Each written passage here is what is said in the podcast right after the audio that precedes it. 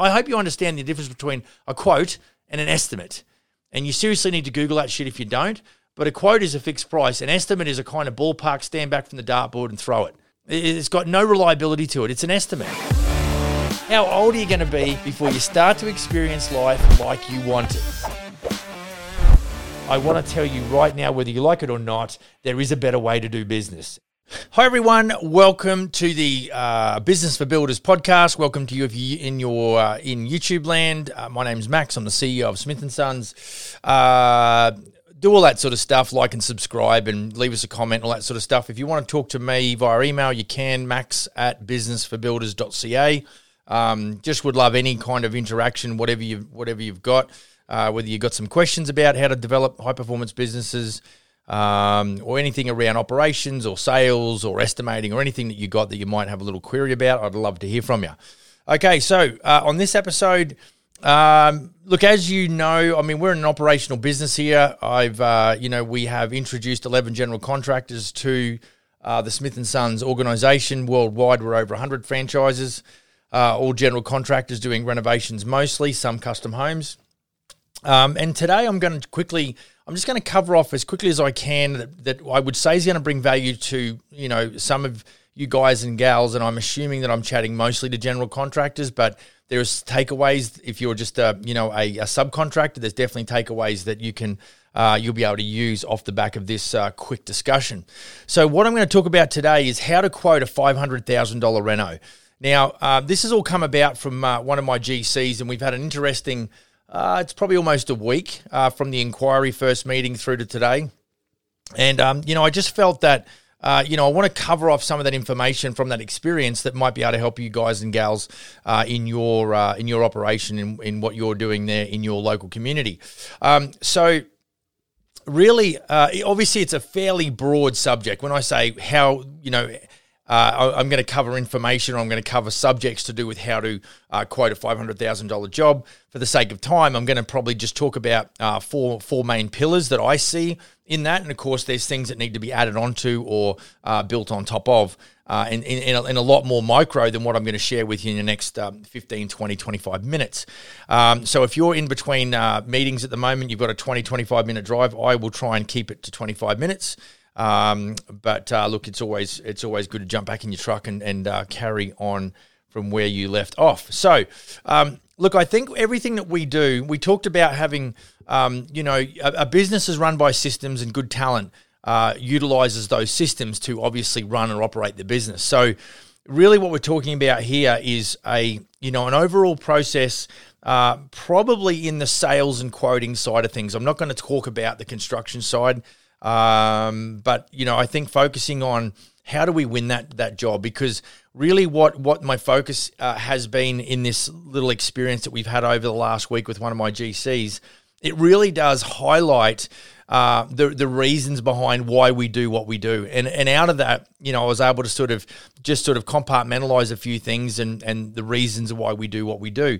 Uh, so look, um, you know, I think in a nutshell, to to preface this this episode uh, information, it's, you know, we have a thing called a quantity takeoff service. We call it a QTS. It's not a big deal, but when we've got clients that are approaching us to do projects, any projects really from 25,000 upwards, how is it possible that we can give to the client a quote, right? And so, you know, for a project, when you or I, the builder, don't know what the things are in that project that are going to need to be catered for. Now, if you're doing what I call, if you're on a Kachunka machine, in other words, you're doing, um, you know, you've got the same five plans and or, or 50 plans and you build the same stuff over and over, this is not going to apply. What we're talking about here is renovations and custom homes.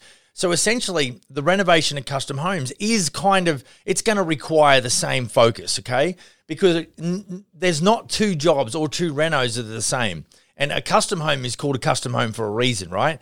So everything that you do, you can't assume. You can make some probably really basic, you know, assumptions as to what's going to be included. But really, you know, there's not a lot. Anything with aesthetic value needs to be brought to us by the client because it's not my damn house. It's your house. You've got to tell me what sort of countertops you want, what sort of laminate that you want, what kind of kitchen cabinet doors you want, all of that, right? So this is why you know it can be frustrating. It's it's frustrating when I'm talking to my guy about this situation because the client's saying that we are in the the what I would call estimated price range uh, uh, part of this negotiation, whereby we don't have the information to give them a fixed price, and we we do everything on fixed price. But to do that, we need the selection sheet filled out, which is what's got to be done by the client with our support and our collaboration, and we can help them with that. But ultimately, they've got to make the choice. Now, we are getting dismissed because the client is saying that our initial estimate, our price range, our, our estimated price range, is significantly higher than the other two builders that they've spoken to. And my guy has has has reiterated the point that Mr. and Mrs. Client, we cannot possibly nail down a fixed price number without the specifications being determined. And yet they're telling us we have got to come down to be in line with these other builders to get a shot at winning that contract. It is ridiculously ludicrous. It drives me freaking batshit crazy. I don't understand why they don't understand it. However, there is therein lies the part of the challenge of being a general contractor. Um, what you don't know, you don't know. These clients think that these other the, the differentiation in price is got to be thirty percent between what we've given them an estimate as far as a price range and uh, the other builders. It's a massive. There's a massive difference between the two numbers. And of course, they're clinging on to the fact that they want this project to cost as least as possible. Who doesn't? But ultimately, you can't go and buy a Rolls Royce for a Kia price. It just doesn't happen. Now, we don't know. Here's what you don't know. You, you, like the other, the, the homeowner is going to assume that all builders know and build the same which is the biggest load of horseshit under the sun. We don't know what their skill set is or what how do they do estimates and what's their sales process? Like what's their experience? Like there's all kinds of x factors and anomalies that we have no control over and no understanding of. So this is why you've got to have your system and that these clients buy in accordance with your selling system that you don't sell in accordance with their buying system. Does that make sense? If you do that that's going to be the tail wagging the dog and you are going to live a life of construction misery my friend and that is something you've got to identify and you've got to change so let's get on with. I got four points for you. There's four things that you're going to need to know to help you uh, sell a or quote a five hundred thousand dollar. Uh, or any reno, to be honest, like you know any project. But this is what you really, if you want to go big time and you want to sort of get into the five hundred to one point five million dollar renos, um, this is a good place to start. The first thing is you got to know how to estimate. If you can't build it in your head, um, you, are going to really struggle with uh, estimating the build process or creating the build process within Oh, side note, if you're not using a job management software, you're gonna be you're gonna go crazy. It's just you've got to have something. I don't care whether it's it's Buildxact, whether it's Buildertrend, whether it's CoConstruct, whether it's something else, but you need something where everything happens under that umbrella. It's got to, you've got to be able to handle your, your sales process, even maybe a, a, a minor CRM or customer relations management uh, process. It's got to be able to do your estimates and your quoting and your, you know, it's got to do invoicing it's got to do some some have some account capability that syncs with an accounting program for your accounting and reporting. Um, but you've got to know how to build the thing because if you don't, you, are not going to. How can you put together if you can't estimate a fifty thousand or seventy thousand dollar kitchen project where you're going to need to talk to fifteen to twenty trades on those sorts of projects? You you really it, you, you shouldn't be looking at five hundred thousand dollar renos because you, you you're just gonna you're gonna screw yourself. I would say. Okay, so you, you need to have a very competent understanding. So I was in the game for about 20 years as a subcontract carpenter before I got my builder's license. I'd worked on everything from commercial high rises to townhouse projects to uh, building, you know, uh, high density shitbox like single detached dwellings, um, even to like 4,000 square foot like turnkey operations on, you know, large house lots where you know, they had the whole things, the pergolas, the, the swimming pools, you know, the full blown landscaping, fencing, the whole nine yards, right? So it was 20 years that I did all of that before I actually went and applied. Now, it took me three times to get my builder's license um, because I'm not an academic and I struggle with that.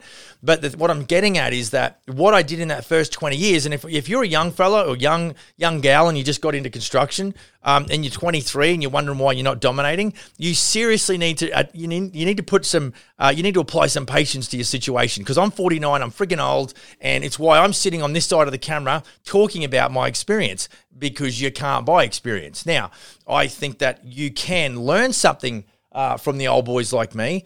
Um, and you can save yourself a lot of heartache and pain. But the, the challenge for you is because you're impatient, you don't want to listen to old boys like me. And I get that. And I was probably a little bit arrogant in that regard as well and wanted to learn the hard way. And sometimes that's just the way it's got to be.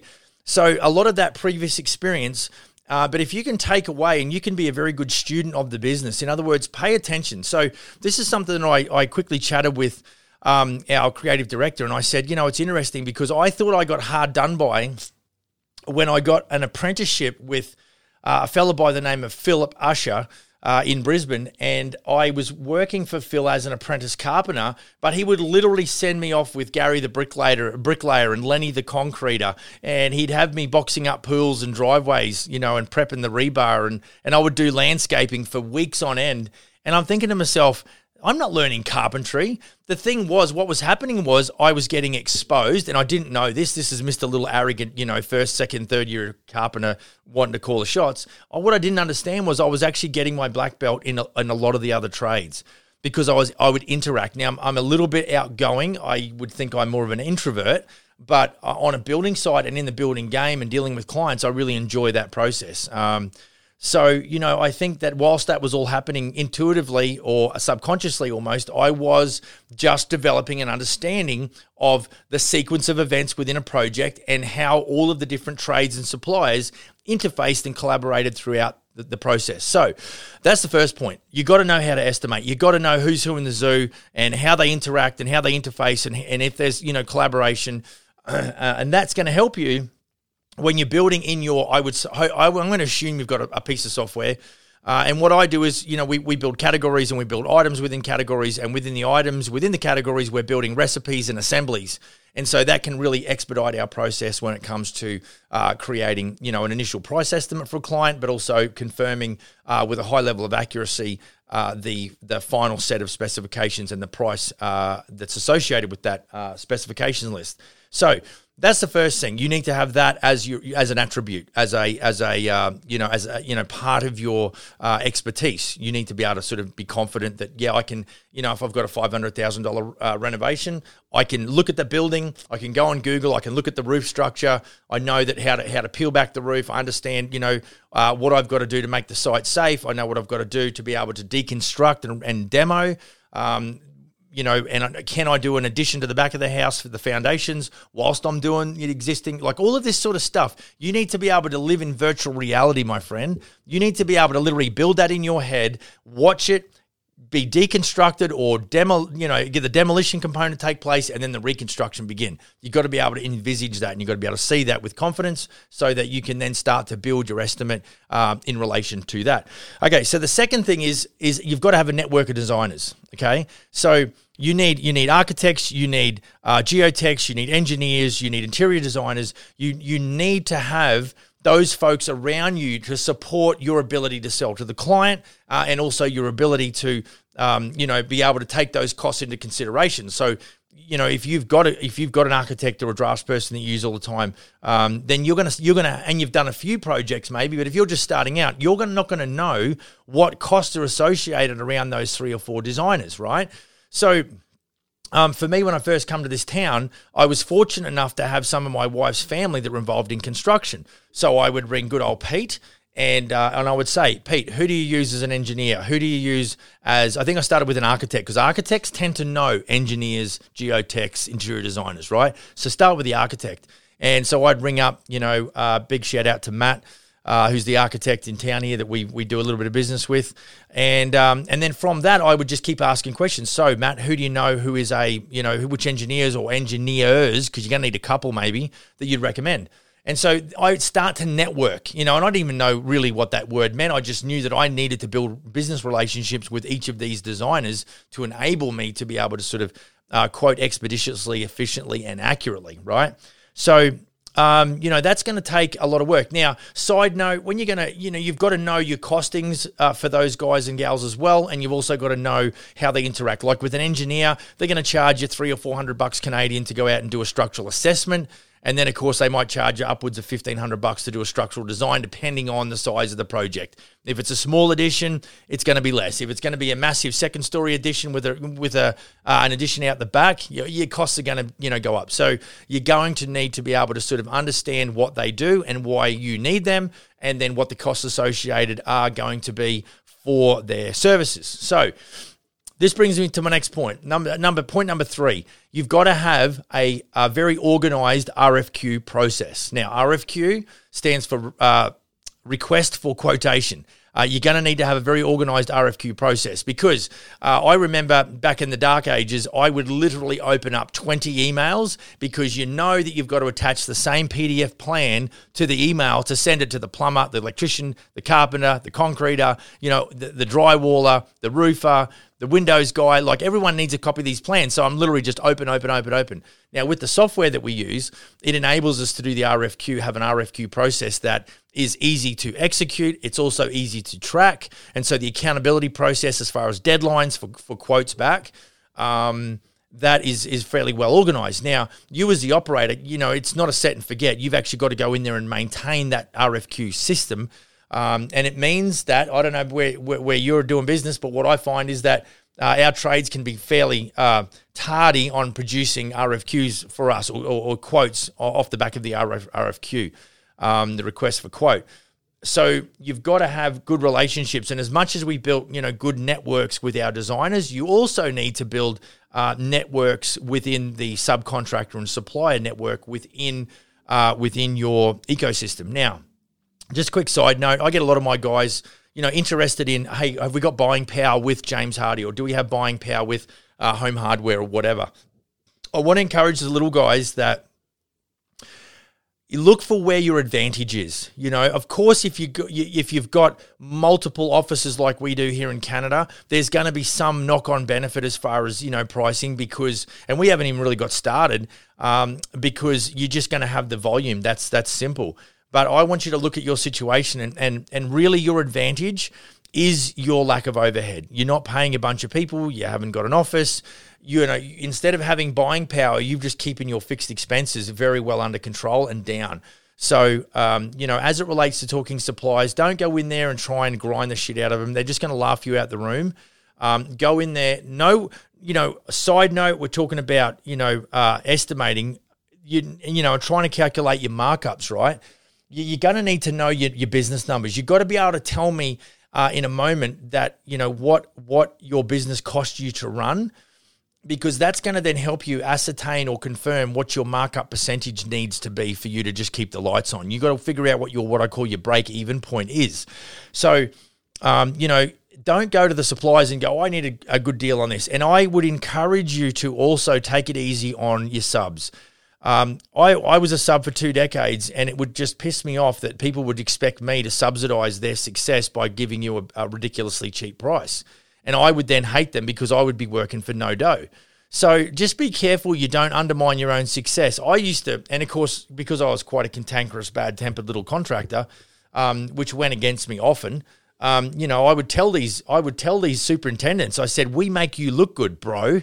You know, which wasn't which which was the truth. You know, we did a really good job and and it really helped him with his, you know, the client experience. So it wasn't that I wasn't off, it was probably the delivery which was savagely off. Um, but at the end of the day, we've got to understand that, you know, our relationships with our subs really uh, assists us in being able to deliver an end result that is actually good for our business long term. And I need you to think long term, okay? Don't get hot, you know, hot headed and go out there and try and grind supplies and grind subs because that's where you think you're going to make the money. What you're going to find is uh, that you're going to become very unattractive to suppliers and subs because they go, I just don't enjoy working for that guy. All he does is bust my balls about price all the time. I'd rather go and work for this guy. You've got to start thinking about how do I become a preferred uh, general contractor where subs and suppliers really enjoy doing business with you. Now, once you've got some uh, credibility with said suppliers and subcontractors, there might I tell you what will happen is especially right now is they might actually be able to delay a price rise because you're such a good guy or gal. Think about that. This is why I'm saying think about the long game. You want to go and grind them? Guess what? The first chance they get, uh, here's an email, send this to Joe Blow Builder and let him know that our shit just went up 7% because he's such a dick, so I can't wait to, for him to read this email. Right? Or alternatively, he's such a good dude to work for. Let's postpone this price rise for three months. They, you've just made money because you're a good dude or you're a good dudette right? So just think about that. So that's sort of, you know, that's in combination with your RFQ process. You've got to have a way to communicate, to make your trades and your uh, suppliers uh, accountable. The fact that you've you know established deadlines and all that sort of thing, you've got to include all the data in the email. And you know, as much as I say I open 20 emails and I put the set of plans in the old days, I attach that PDF to the plan. The content of the email was very different from trade to trade. Obviously, obviously, if you're going to give it out to three plumbers to quote, then obviously the, the verbiage can be the same. But if you're talking about plumbers, electricians, drywallers, tile setters, you know, it's all going to be different, right? So it takes a shit ton of time, and this is why you need to use tools. Now, if you're in the if you're a carpenter by trade, you don't cut shit with a friggin' handsaw. You're going to use a skill saw. You, like it's just that's why we do. We evolve. So why is it that we're still not we're not we're using Excel spreadsheets instead of using proper software that actually cover all of our business operations instead of just the estimating part? Blows me away. But anyway, because tools actually are a leveraging have a leveraging capability that buys us back time. If I was going to cut a two by ten with a handsaw and you were going to cut a two by ten with a freaking skill saw, you'd cut three of them before I'd cut one or more, right? You see what I'm saying? So tools give you leverage, and when you leverage, you buy back time, and time is the most valuable asset. Okay, that was something extra to think about, right? Organized RFQ RFQ process, and make sure you're dealing with your suppliers and your, and your subcontractors in a in a mature uh, competent fashion, right? Okay, so the last thing you're going to need is to really help you uh, quote a $500,000 reno uh, is the selection sheet. And here is where it all starts for me. This is the biggest bugbear. How are you supposed to go down to the local, you know, Ford Motor Company and order a, you know, a pickup truck and you don't tell them what color, what features, you know, what drivetrain, blah, blah, blah. What, what are they going to ask you for straight away? What color do you want? You know, do you want four wheel drive, two wheel drive? Do you want crew cab? Do you want single cab? Do you want extra cab? Do you want a six foot six box? Do you want an eight foot box? Um, like all of that, you know, do you want a four wheel drive drivetrain? Like that, that's what we need to know as builders. How, now, the, the classic is when you've got a client that wants a $500,000 reno, the, the, the, the funniest thing they ask me for is, oh, Max, so what's your square foot rate? A thousand dollars a square foot. Like, I don't know. Like, how can you, you can't use a, a, a square foot rate because there's zero predictability in every different reno. It just doesn't figure out. Now, if you've done a few renos, you might say, well, this is going to be a 350 to $500,000 reno. You can tell them that. But the square foot rate goes out the window. It might be 300 square 300 bucks a square foot or more, uh, maybe up to 350 for a new home right now. But that's because we're doing the same stuff over and over, and it's got an element of predictability, which helps us. When you start talking about a 2,000 square foot home that's going to have an addition, it's going to have a second story, it's going to have an addition out the rear, and it's going to have a you know a second story addition, and we're going to renovate three bathrooms in the existing home, and we're going to repaint the whole place inside, like and a new roof. Like how, you, you can't. There's no square foot. There's no assembly. There's no recipe that can short circuit the the coming up with the final number. And and so this is where I started. You know, we we have to uh, if we're going to do a custom project, i.e., a five thousand dollar reno or a custom home, it needs to be disassembled and broken down, and then it's got to be all then put together back into a, a proper quote. And the way we do that is a selection sheet. So, um, however it is that you create a generic uh, selection sheet for your client is up to you. Would I be able to use uh, Excel spreadsheet for this? Probably. Now we've got software that you know as we go through and we do the estimate, we can click a specification, sorry, an allowance button. That means that we, we put it into an allowance list. We can modify that that Word document, uh, and that gives us the ability to then um, send off that list off the back of our estimate. So we're creating a shopping or a selection sheet uh, as we build the estimate. So what we would do is we can't put any specifics. Let's let's talk about the you know the, the kitchen faucet for for example. We can't we, we would just put in there um, main floor uh, kitchen kitchen faucet. Like that's all we can tell you. We can't tell you what color it is, what make, what model, what style, nothing. We can't. So that has got to go onto the allowance list. Uh, until such time as they come back to us with the okay, we want this this model, this make, this style, this color then we can actually change the verbiage within the estimate and actually make that a, specif- a specified item so we can include it in the specifications. So, so it's not much like it's easy for you to create a selection sheet. You've just got to come up with a bunch of generic terms for said project that then needs to go to the client. Now you can do that with Excel. You can do that, you know, in a, in a I'm sure you can do that in most uh, job management or estimating softwares. Um, but that you need to understand that process. You can't sell something you don't know anything about. So you've got to now. I'm talking about fixed price. I'm not talking about cost plus. Although this this this four points is going to help you do a cost plus if that's what you want to do. The danger is what we're seeing currently is we're hanging our hat on a post a post six hundred thousand dollar price, and the competition is saying it's between 350, 350 and four hundred. So what do you think the client's thinking? Well, Max, why are you so expensive? Well, we're not. We're accurate. We're realistic. And and what they're saying is, well, we can't get finance for six hundred grand. Well, that's not my problem. So you want to build at a start who tickles your ears with on a cost plus contract who says, yeah, we can do it 350, 400. They get three quarters of the way through the project. They've already taken $300,000 from the client. Now what? Builder's got to go to client with cap in hand and say, uh, we're going to need another couple of hundred thousand. And then the client absolutely loses it because, like we just got told today, it's out of their ability to finance that post $600,000 uh, project. So if, if builder B down the road once tells them they can do it for 350, 400 and then comes back to the client uh, three quarters of the way through the project and needs another 150 grand, the build's not going to get finished. The builder's not going to get paid, and the client's home is going to basically stay in, in, a, in a state of disrepair. It's all bad, folks. So even if you are doing cost plus, which I don't subscribe to, uh, I think you can you can do better uh, profit wise from doing a fixed price. But even if you do cost plus, you better have an accurate way of uh, really compiling what a realistic price is through items and components and categories and assemblies and things like that. Because using a square foot rate or some antiquated way of you know doing an estimate for someone and giving and you understand the difference between i hope you understand the difference between a quote and an estimate. And you seriously need to google that shit if you don't but a quote is a fixed price an estimate is a kind of ballpark stand back from the dartboard and throw it like it's got no reliability to it it's an estimate and and so you know, I'm not going to get started on marketing messages, but guys and gals, I've been at this now for 25 minutes. I'm done. Um, so you got to know how to estimate. Point number one. Point number two, uh, you got to have a network of, of designers who are reliable that are going to give you accurate pricing indications. Uh, you've got to have an organized RFQ process. Understand that grinding subs and, and suppliers is not the way to build relationships, uh, quality relationships with those guys and gals long term. And you've got to understand uh, how powerful a selection sheet it can be in your endeavor to give people, you know, accurate pricing. My name's Max. I'm the CEO. Uh, like, share, and subscribe. Uh, if you want to get a hold of me and you've got questions about this episode or anything else, uh, max at businessforbuilders.ca. Uh, I look forward to seeing you on the next episode. Go build a kick ass business. See you next time. Cheers.